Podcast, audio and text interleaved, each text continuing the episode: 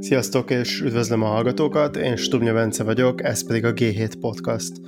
A jelenlegi energiaválságban látszik igazán, hogy milyen sokat számít az, hogy az elmúlt években felfutott a megújuló energiatermelés globálisan Európában és Magyarországon is. A g 7 például nemrég számoltunk be egy jelentésről, ami szerint két Magyarországnak elegendő mennyiségű földgáz importot helyettesített napenergiával az EU ezen a nyáron.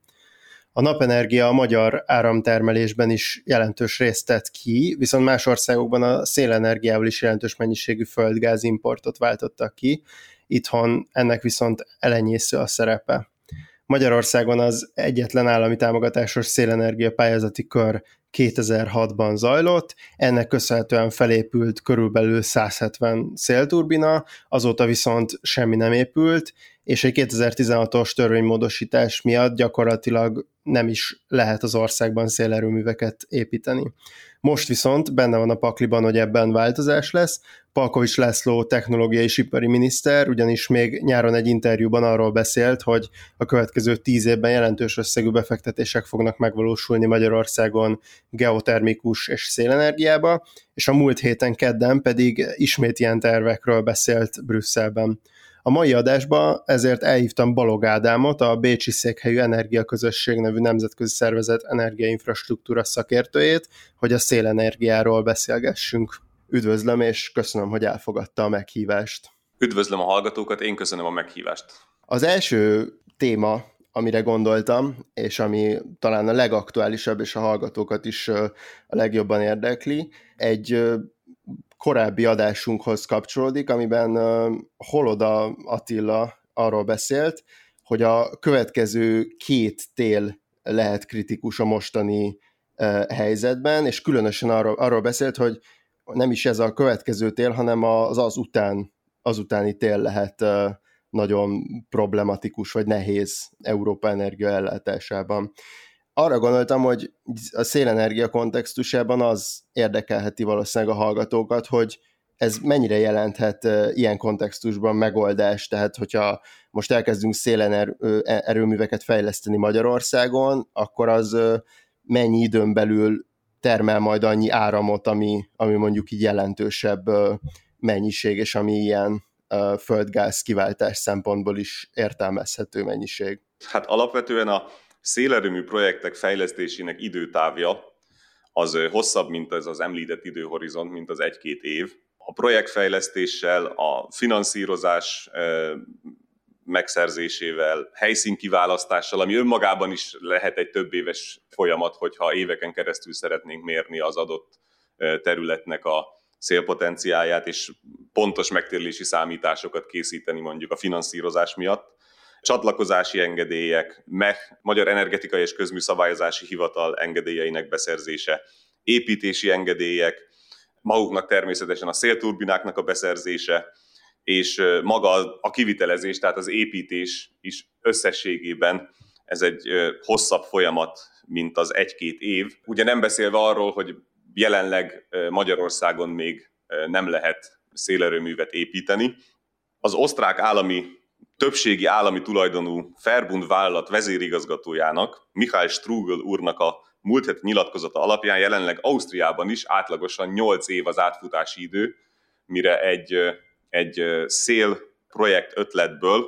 az erőművek a hálózatra tudnak termelni. Nyilván Ausztria esetében azért más a helyzet, mert ott a beruházások most is folynak, és lehet szélerőművet építeni, de ő is amellett érvelt, hogy ahhoz, hogy, és megint csak Ausztriáról beszélünk, hogy Ausztria teljesíteni tudja dekarbonizációs vállalásait, mégpedig, hogy 2030-ra a villamosenergia felhasználása 100%-os megújuló termeléssel történjen, vagy karbonsemlegesen. Jelenleg körülbelül 75%-os a megújulók aránya a villamos mixben, és 33,5% a teljes energiatermelésben. Ahhoz ezt a, az átfutási időt fel kell gyorsítani. Egyébként, hogyha az A4-es autópályán haladunk, akkor a létesítés nyomai azok folyamatosan láthatóak, tehát de mint ahogy a körülbelül egy évvel ezelőtt a másfél fokon megjelent cikkemben is írtam, már néhány tíz méterre a magyar határtól Burgenland területén több száz megawatt erőmű, szélerőmű termel folyamatosan. Az osztrák kollégák nem veszik figyelembe azt a létesítési távolságot, amit magyar lakott területről a jelenlegi jogszabályok megkövetelnének. Nyilván ez csak egy vicces megjegyzésként mondom, tehát az osztrák oldalon a magyar jogszabályhoz képest közelebb kerültek létesítésre szélerőművek a magyar települések határától számítva.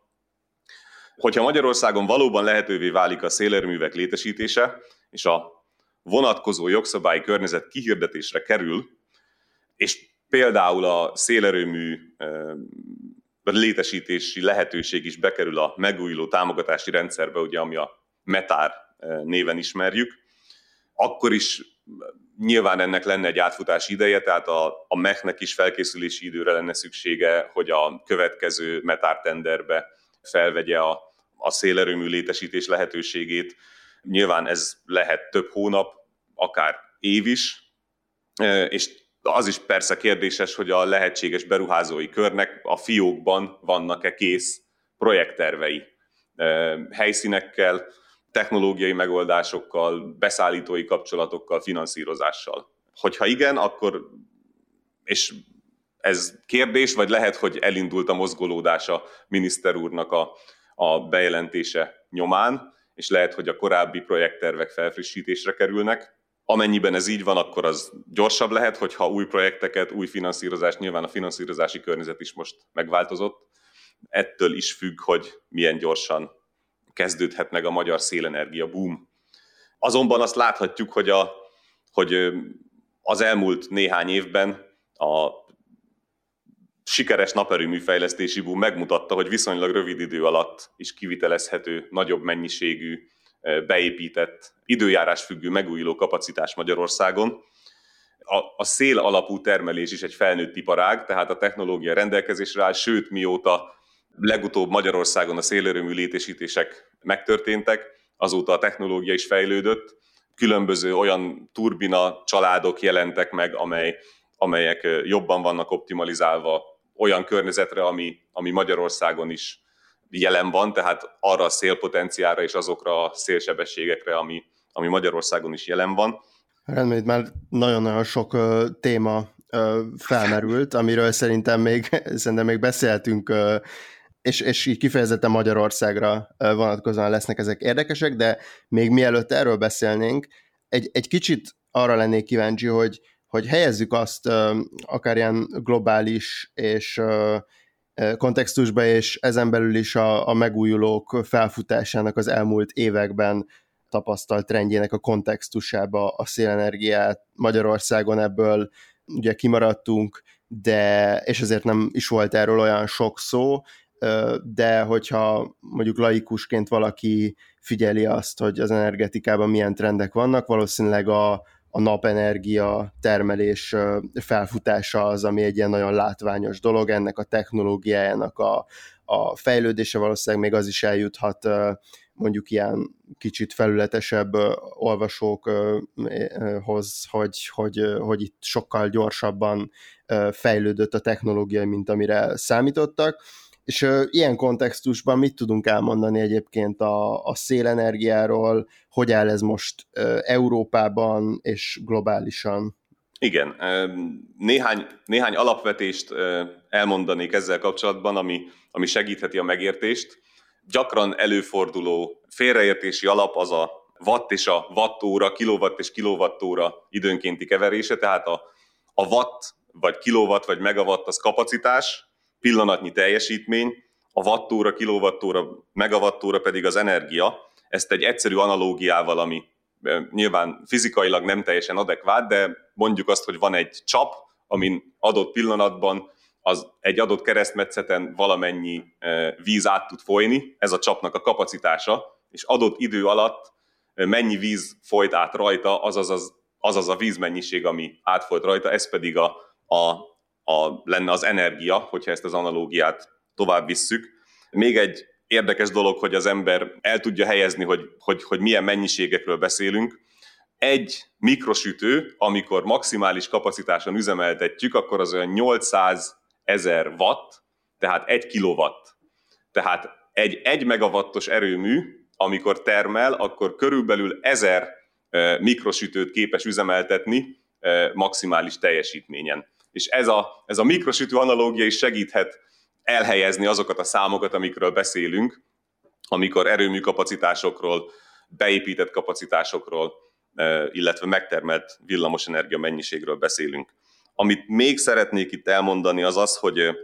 hogy az európai villamosenergia rendszer az egy rendkívül komplex rendszer, ami Portugáliától Törökországig terjed, a világ egyik legnagyobb kiterjedésű, szinkronban működő villamosenergia rendszere, amely a, a világon az egyik legjobb, hogyha nem a legjobb megbízhatósági szinten működik. Rendelkezésre állás tekintetében, blackout előfordulások tekintetében vannak nemzetközi statisztikák, amelyek az, a, például az USA villamos rendszerével összehasonlítja az európait.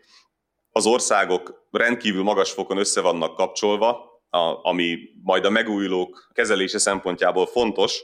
Ez talán segít elhelyezni a megújulókat is, ez a, ez, ez a, ezek az alapvetések a rendszerben, és hogy, hogy globálisan hogy áll a szél, illetve hogy áll a nap, hogyha, hogyha ez is a kérdés része volt, illetve kapcsolódik is. A Nemzetközi Megújuló Energiaügynökség, IRENA számai alapján a 2021-es adatok alapján az összes beépített szélkapacitás, szárazföldi szélkapacitás a világon 770 ezer megawatt volt, és 54 ezer megawatt volt a tengeri beépített szélerőmű kapacitás. Ez 2017-ben még körülbelül 300 ezer megawattal kevesebb volt a szárazföldi, és majdnem 40 ezer megawattal kevesebb volt a tengeri. Amit itt még érdemes látni, hogy, hogy a tengeri beépített kapacitás az 20 ezer megawattal növekedett csak 2020-ban egy év alatt, tehát 34.500-ról 54 ezerre. Tehát azt látni kell, hogy globálisan a beruházások legnagyobb része az a tengeri szélerőmű kapacitásokba érkezik jelenleg. Évente körülbelül 100 milliárd dollár befektetés érkezik a tengeri szélerőmű kapacitásokba, és körülbelül 25 milliárd dollár a, a szárazföldi kapacitásokba. Ennek részben az lehet az oka, hogy a, a tengeri szélerőművek kihasználtsága az magasabb, a szélviszonyok megbízhatóbbak, így a megtérülés magasabb lehet, illetve olyan technológiai fejlődés történt a, a szélturbinák esetében, amelyek ez, ezt a kapacitás kihasználtságot az elmúlt öt évben az új technológiák alkalmazásával feljebb tudták tolni. Mind a két esetben, tehát a szárazföld és a, és a, és a tengeri esetében is, de a tengeri esetében talán jobban, illetve a tengeren magasabban elhelyezkedő turbinákat tudok építeni, nagyobb lapátokkal, talán kisebb az ellenállás is, mert, mert a tájképet sokkal kevésbé zavarja, mert hogy ugye ott nincsenek emberek. Ezek is közrejátszhatnak. Amit még itt érdekes lehet elmondani, az az, hogy globálisan az összes beépített megújuló kapacitás az 2021-ben 3 millió 175 ezer megawatt volt, mondhatjuk, hogy 3175 gigawatt kapacitás volt, ebből nap az 848 gigawatt, ami körülbelül az összes beépített megújuló kapacitás 27%-a, és ugye a szél pedig volt 770 plusz 54 gigawatt, ami 824 megawatt, ami majdnem pontosan ugyanannyi, mint a nap, tehát az összes beépített megújuló kapacitás kb. 26%-a, tehát a szél és a nap együttesen a globálisan beépített megújuló kapacitások több mint 50%-át teszi ki, majdnem inkább 62. Amit a globális költségtrendekkel kapcsolatban, amire szintén utalt a kérdésben, azt érdemes látni, hogy való igaz, hogy a tanulási görbe, tehát a, a learning curve jelensége a korábban alacsonyabb szintről gyorsabban növekvő napenergia beruházások miatt meredekebb volt a napenergia esetében, tehát a, a naperőművekkel termelt villamos áram az gyorsabban csökkent összességében az elmúlt tíz évben mondjuk, mint a szél esetében, viszont mind a két technológia esetében ez a learning curve, tehát ez a tanulási körbe, ez, ez, ez elkezdett ellaposodni, ami természetesen érthető, ahogy a, ahogy a technológiák egyre inkább fejlődnek, és egyre nehezebb egységnyi javulást, hatékonyságjavulást elérni az adott technológiában. Amit érdemes látni, hogy a szél esetében 2010-ben körülbelül, és itt 2019-es reál dollár fogok mondani, tehát a, a két érték 2010 és 20 között összehasonlítható lesz. 7 dollárcent per kilovattóra és 11 dollárcent per kilovattóra között alakult 2010-ben, ami 2019-ben 4,5, illetve 7,3 cent per kilovattóra közé csökkent, ami 9-10 év alatt olyan 35%-os csökkenés. Tehát a szél esetében 10 év alatt olyan 35%-os csökkenésről beszélhetünk. Itt szintén életciklus alapú termelési költséget veszünk figyelembe, tehát mint említettük, a, a, az adott pillanatban, amikor fúj a szél, akkor ingyen termeljük az áramot, de nyilván amikor, amikor amikor a projekt létesül, azt finanszírozzuk, azt megépítjük, beletesszük a, a, a CAPEX-et, működtetjük a, az infrastruktúrát, aztán leszereljük, tehát ez az összes költség, ez beépül az erőmű teljes élettartama alatt megtermelt villamos áram költségébe, és a teljes élettartam alatt megtermelt villamos áramra osztjuk le ezt az összes költséget, és így kapjuk meg a, az életciklus alapú termelési költséget, ami a egyébként a legjobb összehasonlítási alap arra, hogy az egyes technológiákat termelési költség alapján, önköltség alapján összehasonlítsuk. Tehát a szél esetében 35%-os csökkenés volt körülbelül 2010-től 2020-ig mondjuk, a nap esetében ugyanez 2010-ben 20 és 50 cent eh, per kilovattóra között lehetett önköltség alapon eh, naperőművel villamos áramot termelni, megint csak életciklus alapon, míg 2019-ben ez 4,5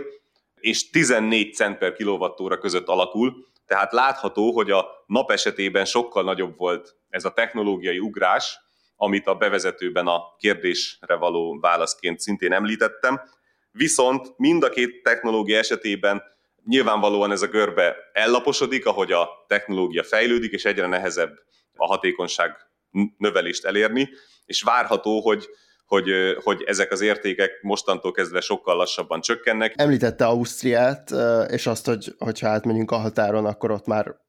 látni a, a szélerőműveket, illetve azt is, hogy a, a technológia milyen irányba fejlődött, és hogy egyébként ez, ez mondjuk az, arra is hatással lehet, hogy,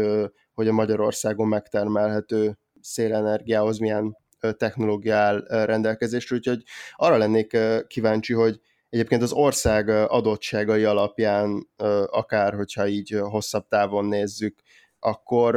milyen szerepe lehet a magyarországi áramtermelésben a, a szélerőműveknek? Igen, itt megint egy bevezető gondolatot mondanék a, a villamosenergia mérleggel kapcsolatban.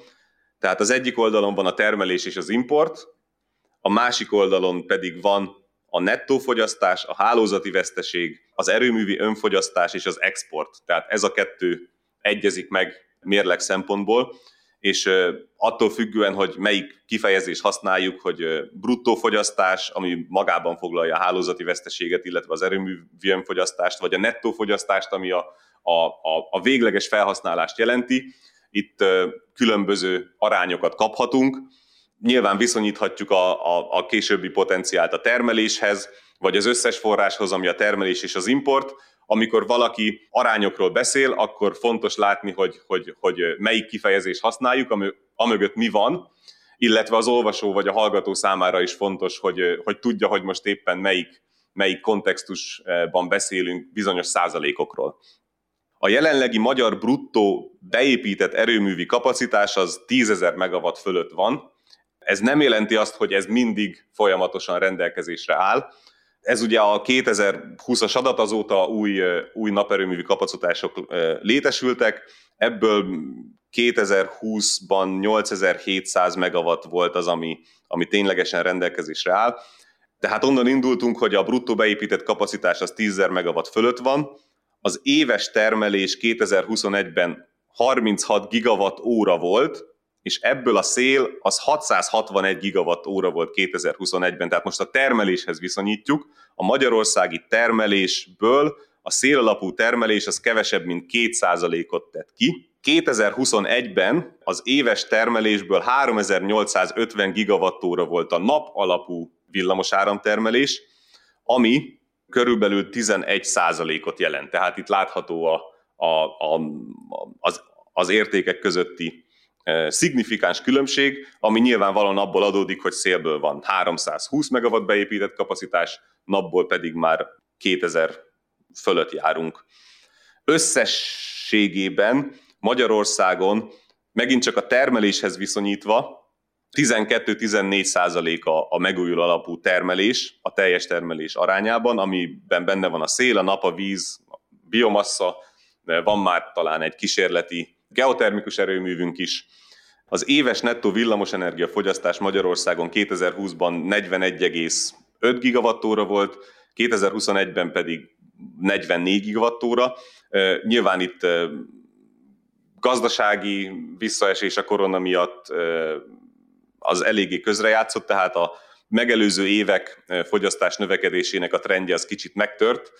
majd látnunk kell, hogy ez hogyan, hogyan változik, de, de várhatóan ez tovább fog növekedni, alapvetően a GDP növekedéssel, illetve a, az elektrifikációval, ami egy nemzetközileg látható jelenség, a villamos áramfogyasztás az mindenhol növekszik, és ez a trend Magyarországon is folytatódni fog. Élhetünk feltételezésekkel, hogy mi történne, ha mondjuk megtízszereznénk a magyarországi szélerőmű beépített kapacitást, tehát mondjuk azt, hogy a jelenlegi egyszerűsítve 300 megawatt tot a következő 10 évben 3000 megawattra kívánjuk növelni, ami egy eléggé ambiciózus célkitűzés lenne, és nyilván, ahogy a másfél fokos cikkemben is leírtam, Magyarország terül, területének nem minden szeglete alkalmas arra, hogy, hogy szél, széllel villamos áramot termeljünk, viszont az sem igaz, hogy nincsenek olyan területek, ahol ne lehetne. Tehát, hogyha azt mondjuk, hogy mondjuk 3000 megawattra növeljük a, a beépített szélerőmű kapacitást, ami eléggé ambiciózus lenne, akkor a fogyasztás változatlansága mellett elérhető lehet, vagy lenne a 15%-os aránya fogyasztásban, viszont természetesen a fogyasztás is növekedni fog. Tehát, hogyha 10 éves időtávban mérjük, akkor nem fogunk 15%-os szélenergia részarányt látni a fogyasztásban, akkor sem, hogyha megtízszerezzük a kapacitást, mert a, mert a fogyasztás is közben növekszik. Nyilvánvalóan lenne lehetőség, és meg is érné várhatóan Magyarországon szélérműveket létesíteni, ami szignifikánsan hozzá tudna járulni Magyarország energiafüggetlenségéhez, akár kiválthatna gázimportot, és nyilván itt, a, itt, mint ahogy az elején mondtam, itt eléggé összetett kérdésekről van szó, sok feltételezés van mögötte, de a szélerőmű növelheti Magyarország ellátás biztonságát, viszont azt is látni kell, hogy a, a, a naperőmű kapacitások növekedésével fontos kérdés az, hogy ezt a, ezt a, a időjárás függő megújulót a rendszer hogyan képes kiszabályozni. Jó, erre még mindenképpen visszatérnék, erre, hogy, a, hogy az időjárás függőséget azt hogyan tudja egy rendszer kompenzálni vagy kezelni. Viszont még, még akkor arra térnék egy kicsit rá, hogy itt a magyar energiastratégiában hogyan szorult vissza a szél. Ugye itt azt említettem, hogy elindult egy hát felfutásnak talán nem nevezhető, de hogy itt a 2000-es évek közepén még fejlesztettek szélerőműveket Magyarországon, és aztán ez, ez véget ért, és itt a, a másfélfok.hu-s cikkében említi azt, hogy a Nemzeti Energiastratégia az a, a szélerőművek kapacitás kihasználtságával indokolja, hogy, hogy miért nem tervezik a, a kapacitások növelését. Ön ebben a, a cikkben azt írja, hogy ezzel nem ért egyet, vagy ez nem megalapozott, hogy miért Mm, nem megalapozott, és egyáltalán mit jelent ez a kapacitás kihasználtság? Nem ez is releváns. Lehet. Igen, kezdjük azzal, hogy mit jelent a kapacitás kihasználtság. Tehát egy erőműnek van egy névleges kapacitása, hogyha a névleges kapacitásból hogyha feltételezzük, hogy az mindig termel, akkor, akkor kijön egy, egy, egy, egy, egy maximálisan megtermelhető villamosenergia mennyiség. A valóságban nyilván nem fog annyit termelni, a szél esetében vagy a nap esetében egyértelműen azért, mert nem fog mindig fújni a szél, vagy nem fog mindig sütni a nap, és ehhez a, a névleges maximális kapacitáshoz képest ténylegesen az erőmű mennyit termelt. Ez, így, így, így egyszerűen megfogalmazható a kapacitás kihasználtság kérdése. A stratégiával kapcsolatban, ugye, és itt most idézek a Magyar Energiastratégia mellékletéből, a klímaváltozásból eredő hosszú távú magas légköri szélmozgásokban bekövetkező változások jelenleg nem jelezhetők előre biztonsággal, így ezek alapján azt feltételezzük, hogy a hazai jelenlegi és jövőbeli esedékes szélerőművek kapacitás kihasználási tényezője nem változik szignifikánsan. Ezért a szélerőművi kapacitások növelését a stratégia időtávjában nem tervezzük. Tehát emögött van egy olyan implicite felvetés, hogy akkor terveznénk, hogyha a klímaváltozás miatt Magyarországon több lenne a szél, ami, ami magasabb kapacitás kihasználást tenne lehetővé a magyar szélerőművek vonatkozásában. Hogyha ezt a mondatot logikailag értelmezzük, akkor, akkor, akkor ez az implicite feltezés van mögötte, ami a, a saját véleményem szerint egy nyakatekert érvelési rendszer, inkább tűnhet úgy, hogy valamivel meg kellett indokolni azt, hogy miért nem. És akkor emögé én tettem számokat is a cikkbe, amiket, amiket most el is mondanék, tehát a, a nap esetében, a magyarországi naperőművi termelés esetében a kapacitás kihasználási tényező az a teljes napra vetítve olyan 15-16 százalék, ugye nyilván az éjszaka kiesik, mert akkor nem süt a nap, és ezt viszonylag könnyű is előrejelezni, hogy éjszaka nem lesz naperőművi, ter- naperőművi termelés. A nappali kapacitás kihasználtsági tényező pedig olyan 30% körül van. A szélé, a szélkapacitás kihasználtsági tényezője nyilván évtől függően és időjárástól függően 20 és 25 százalék között van, tehát magasabb, mint a napé. Nyilván, hogyha nappalra vonatkoztatom, akkor a nap 30% körüli kapacitás kihasználtsága az magasabb, mint, az, mint a teljes átlagos eh, szélkapacitás kihasználtsága, ami 20-25%, de hogyha a teljes napra vonatkoztatom az átlagot, akkor a szél a magasabb értéket produkál, mint a nap. Itt, itt azokról a területekről van szó, ahol potenciálisan lehetne Magyarországon szélerőmű, tehát mondom, ez Nyugat-Magyarország, akkor biztosan a, az osztrák határ környékén, ahol Ausztriában vannak is, egyébként milyen területek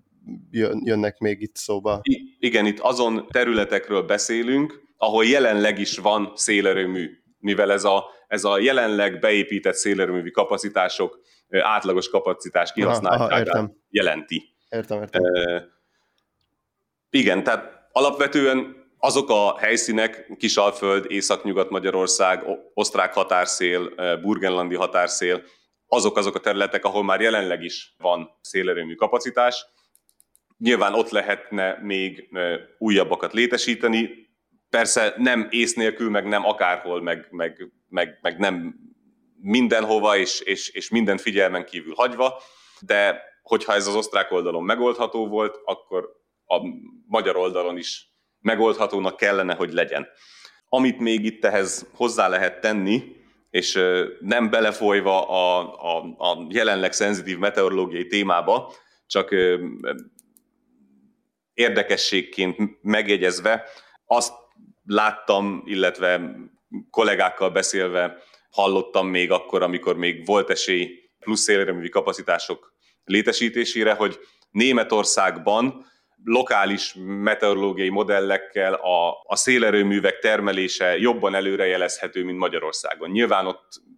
közbejátszik a méretgazdaságosság is, sokkal na- nagyobb beépített kapacitás van, mint Magyarországon, arra már megéri specifikus, területspecifikus modelleket e, építeni, több adatot gyűjteni, nagyobb felbontásban, nagyobb részletességgel adatokat gyűjteni, amivel jobban lehet e, modellezni egy adott területnek a tényleges várható időjárását ami egyébként nagyon fontos a rendszerelnyítás szempontjából, hogy tudjam, hogy a, kö, a, a következő belátható időtávon belül praktikusan másnap milyen termelésre számíthatok az időjárás függő megújulóktól. És hogyha ezt az előrejelzési bizonyosságot tudom növelni, akkor ez a rendszer egyensúlyának a megteremtése, illetve a, a megújulók kiszabályozása szempontjából egy kulcsinformáció a rendszerelnyító, a minden országban a mindenkor rendszerelnyító számára. Tehát, hogyha ezen a téren lehet előrelépni, akár magáncégek, akár, akár, akár állami intézmények részvételével, akkor az nyilván segíti a Mavir munkáját, és megkönnyíti a rendszerbe való integrálását ezeknek az erőműveknek. Rendben, szerintem akkor beszéljünk egy kicsit még részletesebben erről a témáról, hogy az, hogy a, az időjárástól függ az, hogy milyen áramtermelési kapacitás rendelkezésre a, a szélerőművek esetében. Ezt milyen módon tudja jelenleg kezelni a technológia? Ugye nagyon sok szó van szerintem a megújulók kapcsán arról, hogy a, az akkumulátor technológia milyen szinten áll, ugye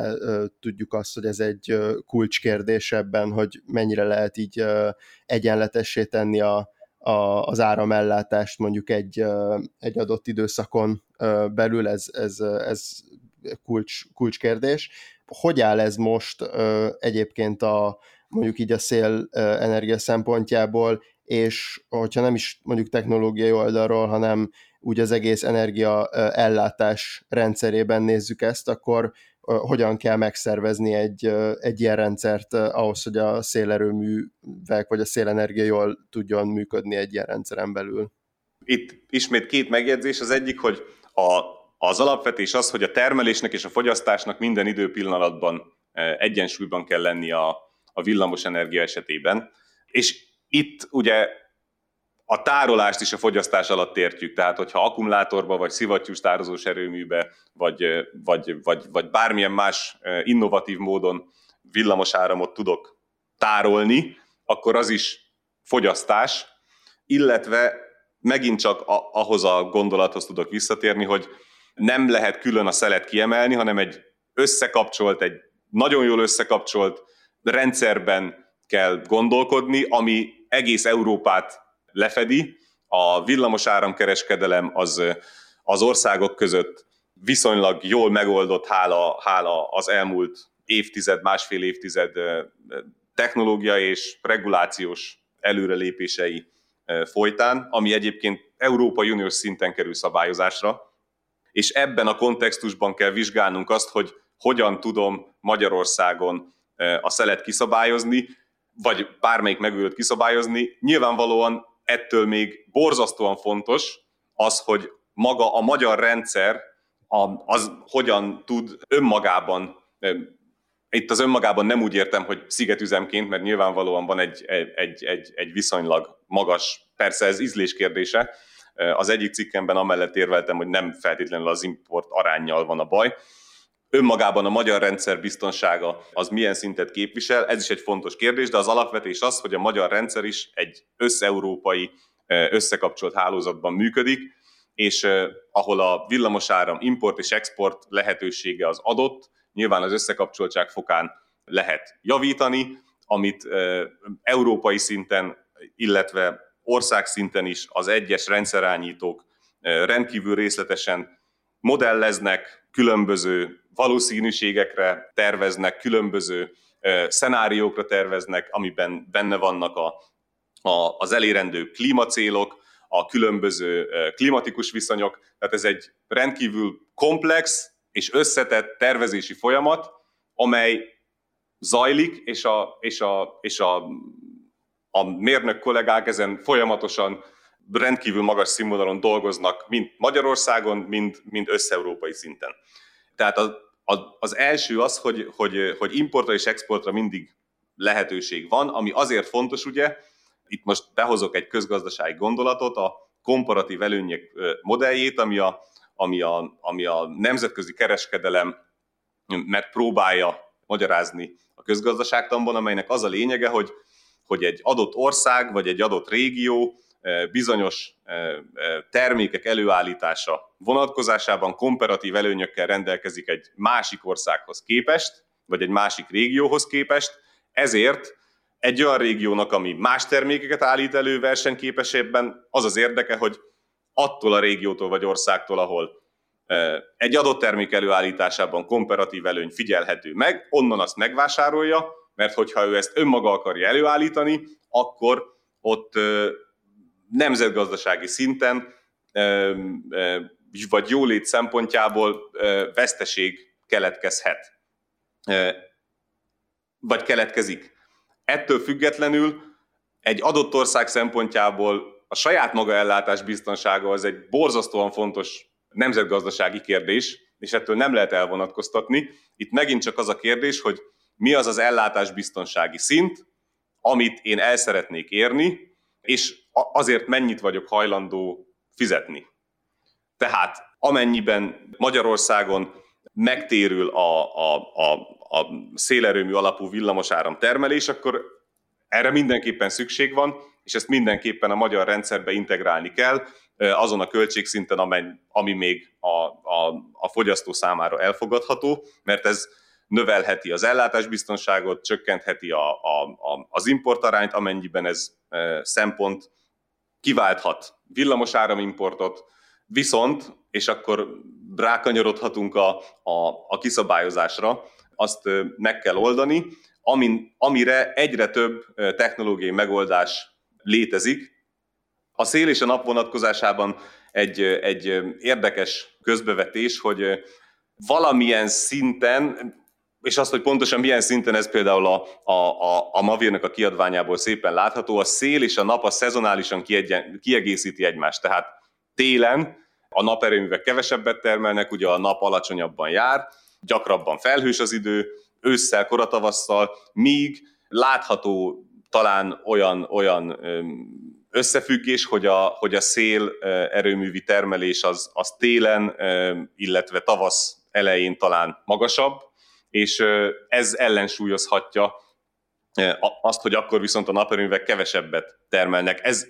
éven belül átlagosan, nyilvánvalóan adott napon belül a rendszernek képesnek kell lennie arra, hogy megoldja azt a felmerülő időjárási helyzetet, hogy éppen süt a nap, és a szél is fúj, vagy a szél se fúj, de a nap se süt, viszont akkor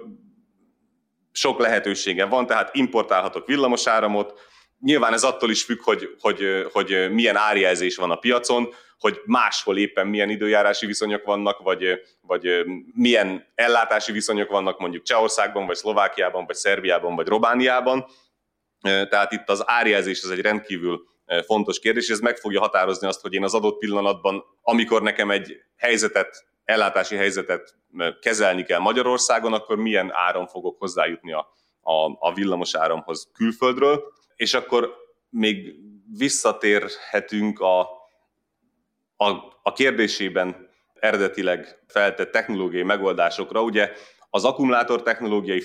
az akkumulátor technológia fejlődik, mint ahogy említettem, Magyarországon is a legutóbbi metártender alapján támogatottan lehet akkumulátorkapacitást létesíteni. További lehetőségek is a technológiai fejlődéssel várhatóan, vagy lehetőség szerint a következő években vagy évtizedben elérhetővé válnak. Például a hidrogén termelés hidrogén elektrolizálóval, ami azt jelenti, hogy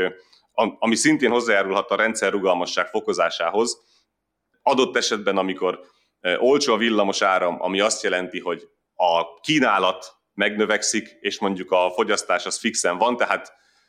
mondjuk azt, hogy karácsonykor, télen, amikor mindenki otthon van, és a gyárak sem feltétlenül működnek, de az északi tengeren Brötánytól a balti tengerig fúj a szél, és ezért a, a, a tengeri szélkapacitások magas kihasználtsággal működnek, és túltermelés van a, a, a, az európai piacon. Nyilván ez megint egy rendkívül összetett kérdés, mert van sokfajta sok másfajta erőmű, aminek aztán a, a, a, a teljesítményét lehet csökkenteni, ez a, ez a, a rendszerányítóknak a, a, a napi tevékenysége, de hogyha olcsó az áram, túltermelés van, akkor én hidrogén elektrolizáló rendszerbe építésével fel tudom használni azt az áramot, és ez a rendszer rugalmasságot növeli. Tehát eddig említettük az akkumulátorokat, a hidrogén elektrolizálást, a jövőben biztosan nagyon fontos szerepe lesz a kereslet oldali válasznak, tehát a demand response-nak, ami megint csak a, a, az árjelzésre reagáló fogyasztási magatartást jelenti. Tehát most mondjuk egy egyszerű példát, elvi lehetőség lesz arra, hogy én például a telefonomon beállítom azt, hogy a mosógépem akkor kapcsoljon be, amikor a spot villamosáram ár az egy adott szint alá csökken. És ez azt jelenti, hogy megkapom az, ár, az árjelzést arra, hogy én most fogyasszak, mert a termelési fogyasztási viszonyok úgy alakulnak, hogy olcsó az ár, tehát alapvetően túltermelés, ez nem jó szó, de mondjuk túltermelés van a piacon, és akkor én belépek fogyasztóként. Ezt nyilván, hogyha több millió fogyasztó csinálja az elektromos autójával, vagy több millió fogyasztó tölti egyszerre a, a háztartási akkumulátorát, akkor ez mind-mind olyan extra rugalmasságot ad a rendszernek, ami segíti a, a termelési csúcsoknak a kiszabályozását. És ugyanez fordítva is működik, tehát hogyha, hogyha valamilyen megfontolások alapján egy termelő üzemnek, vagy, vagy egy háztartási fogyasztónak túl magas lenne az ár, akkor dönthet úgy, valószínűleg nem fog, mert, mert a, a sorozatot be kell fejezni, de mondjuk dönthet úgy, hogy kikapcsolja a tévét, és akkor folytatja, amikor, amikor, amikor az áramára lejjebb ment. Ez most megint egy ilyen sarkos példa volt, de, de, de, de ezt jelentheti a demand response. Tehát említettük az akkumulátorokat, a hidrogén elektrolizálót, keresletoldali választ, Nyilván Magyarország vonatkozásában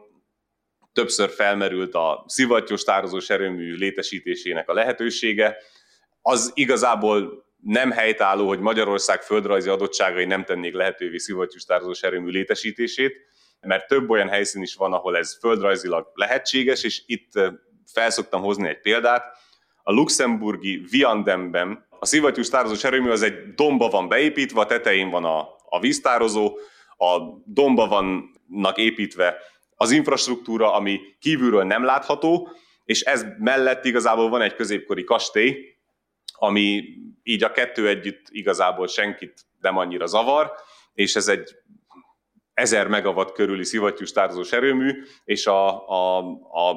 a szintkülönbség az nem gondolnám, hogy több mint 200 méter, ezt pontosan utána kellene néznem, hogy mennyi, de hasonló adottságú helyek Magyarországon is vannak, és alapvetően az szivattyús tározás erőmű rendkívüli módon hozzá tud járulni a, a rendszer egyensúly fenntartásához, illetve a, a, a rendszer flexibilitásához.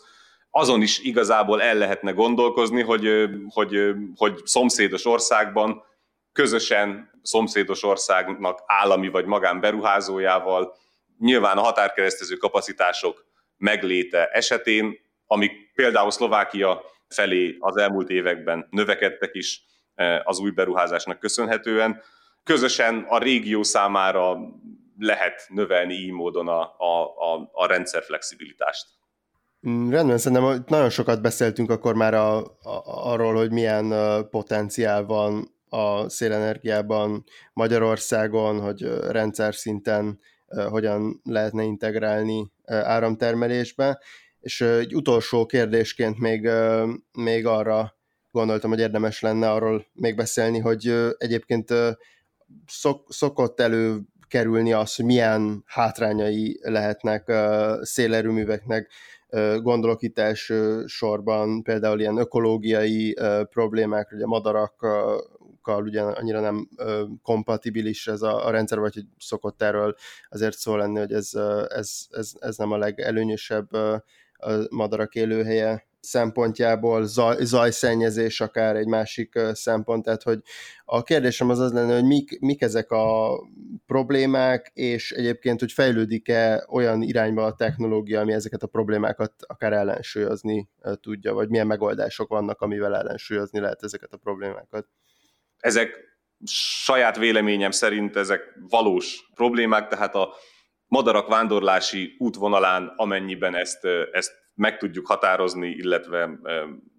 gyülekező helyéhez közel, ahol, ahol madárpopulációk nagy számban megjelennek, ott, ott nyilván ezt fel kell tudni mérni, és ennek az engedélyeztetés szempontjából fontos feladatnak kellene lenni, hogy, hogy, hogy, hogy olyan helyen tudjuk a szélerőműveket létesíteni, ahol, ahol ez a probléma nem merül fel. Itt van még egy érdekes dolog,